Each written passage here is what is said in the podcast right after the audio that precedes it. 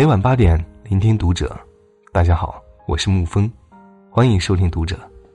今天要和大家分享的文章来自于作者陈阿咪的《最好的情绪留给最亲的人》。关注读者微信公众号，一起成为更好的读者。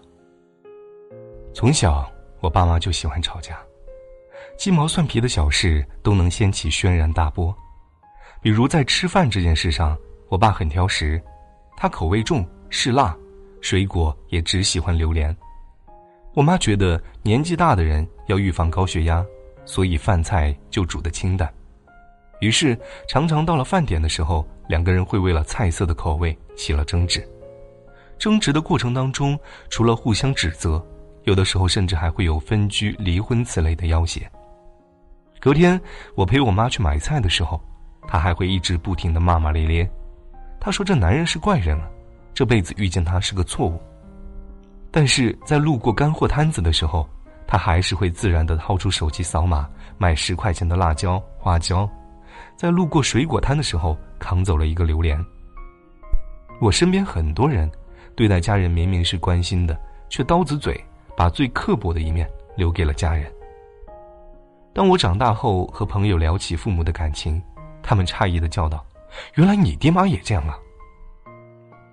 我们总是将最坏的情绪留给最亲的人，哪怕在表白的时候也是恶语相向。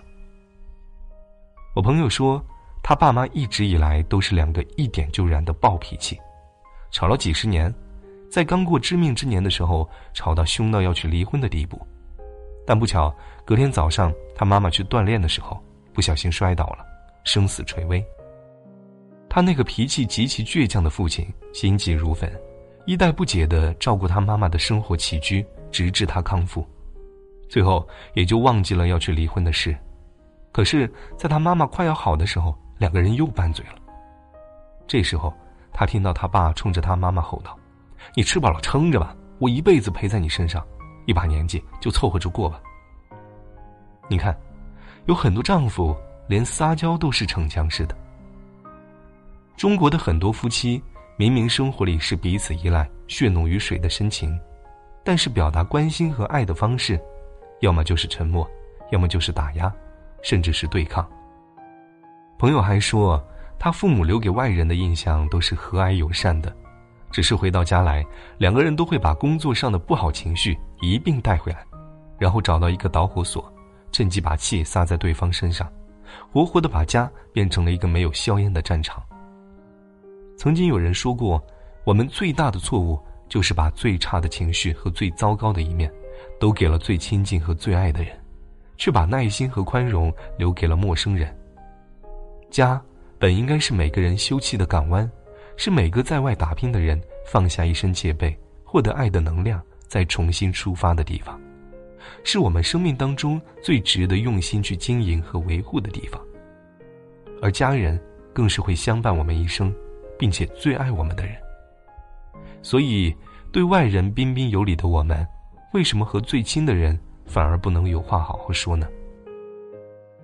比如用“亲爱的”代替“喂”，用“我想你了”代替“你死哪里去了”，用“我希望你”来代替命令，用“我们都冷静下”来代替嘶吼咒骂，伤谁也不能伤家人的心呢。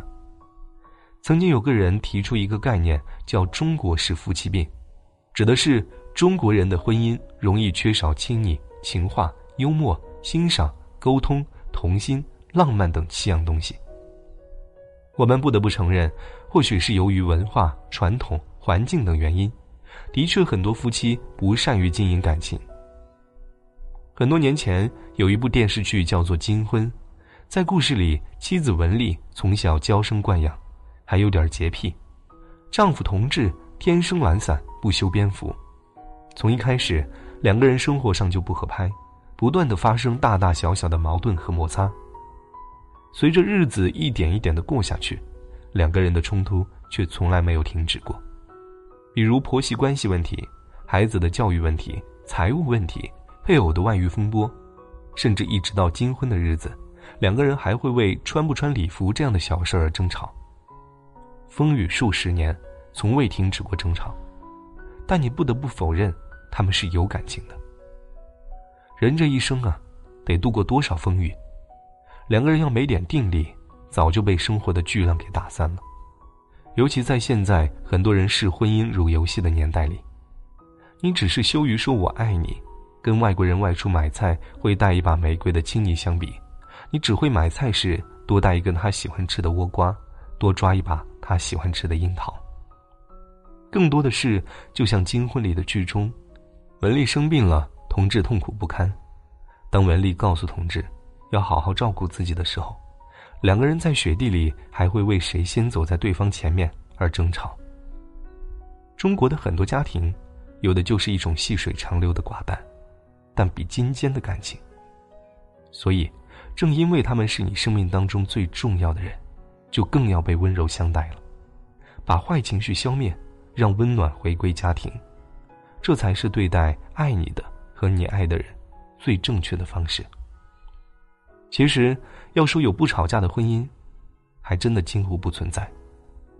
早年有对被称为金童玉女的明星结婚，后来被人唏嘘的是，两个人在争吵不断之后还是离婚了。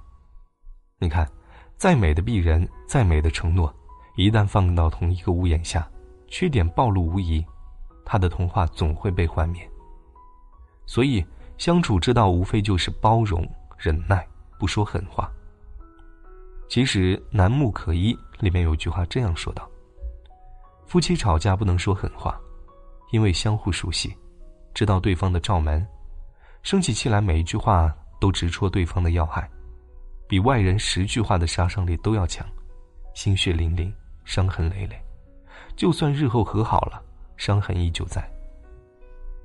陈道明说：“情侣间的尊重，不是闲情逸致时，而是意见相左时；夫妻间的恩爱，不在花前月下时，而在大难临头时。”涂磊都说：“吵吵闹闹是实实在在的生活，真正的生活就应该是通过面对，共同进退。”一代宗师里说：“夫妻之道在于无声胜有声，善待家人。”不管是妻子、孩子还是父母，所以在我们情绪即将爆发时，不妨牢记，家是我们最该珍惜的地方。所以在每一次因为小事怒火中烧时，不妨学着克制情绪，去包容那些小错误。如果那个克制不住情绪的人是你的家人，不妨让他看看这篇文章，然后告诉他，请把最好的情绪留给最亲的人。好了，今天的文章就给您分享到这儿。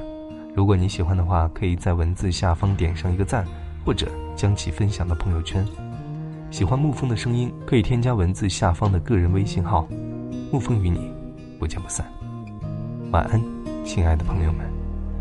约出来的人都月光，能吃得下的早已吃光。很用力谈笑，比哭还绝望。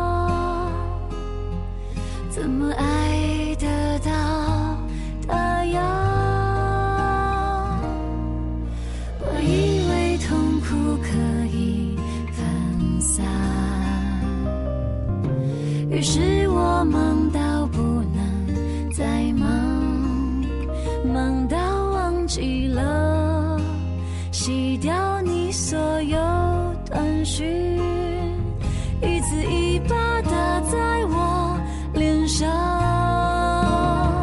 思念太猖狂，一个人不放。一想起你，忙碌的生活变得空荡荡。对心事说谎，把你想到多么的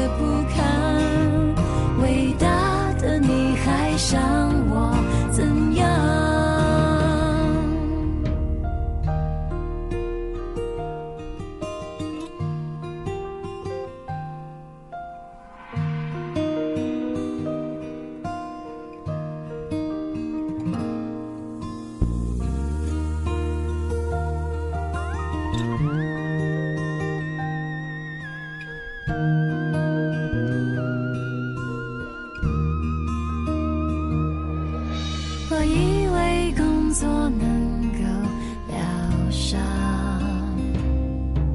甚至恨不得病倒在床，没力气遐想，谁知瘫痪在床上，越发渴望你就在。